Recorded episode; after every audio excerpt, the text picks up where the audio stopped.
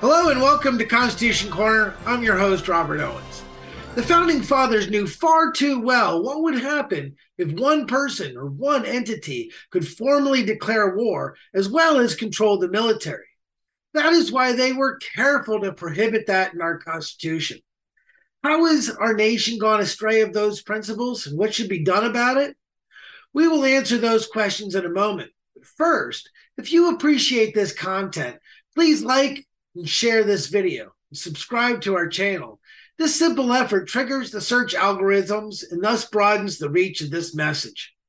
Article 1 of the Constitution exclusively deals with the powers of Congress. Article 1, Section 8, Clause 11 states that only Congress has these powers to declare war, grant letters of marque and reprisal, and make rules concerning captures on land and water.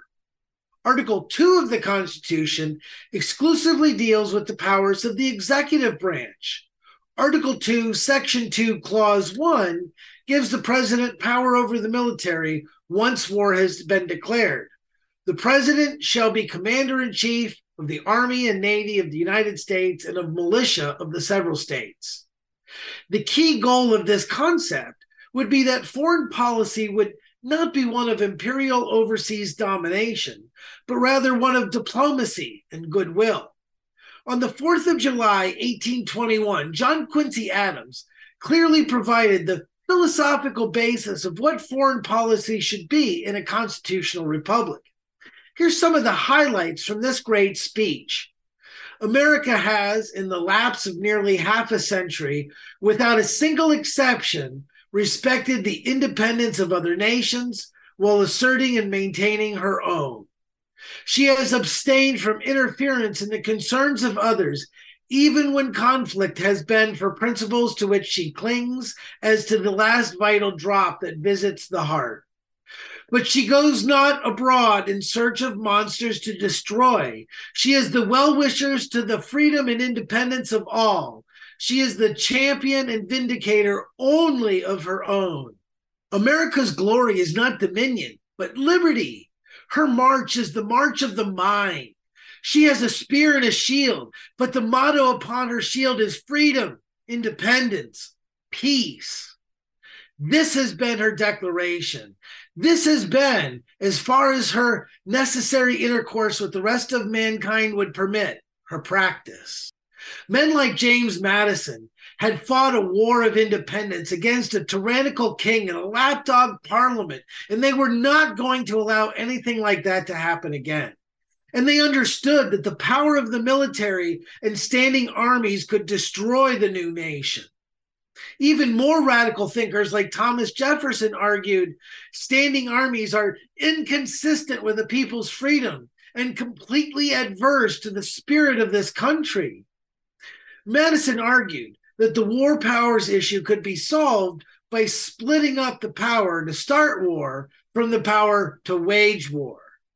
But current American foreign policy has been completely lawless and with dire consequences.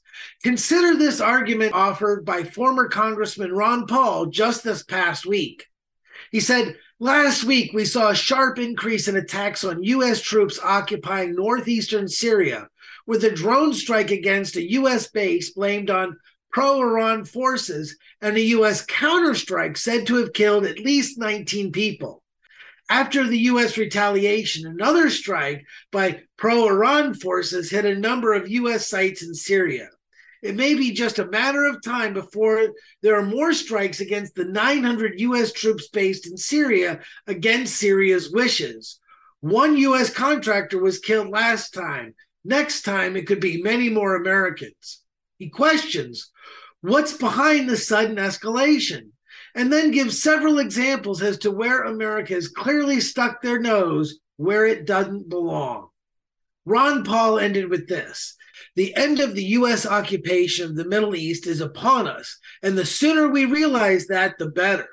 We have no business meddling in their politics, occupying their territory, and stealing their resources. Americans joined the U.S. military to defend the United States against all enemies, foreign and domestic. Yet they have been manipulated by corrupt DC officials into occupying foreign lands and stealing their oil. The globalist establishment elite have full control over Joe Biden. The man is nothing more than a puppet.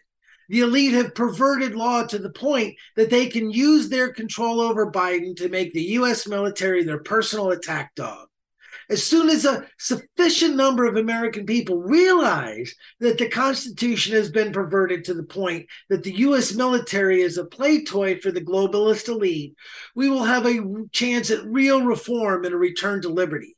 The best bet to make that happen is to support the success and mission of the John Birch Society. Don't just know the Constitution, live it.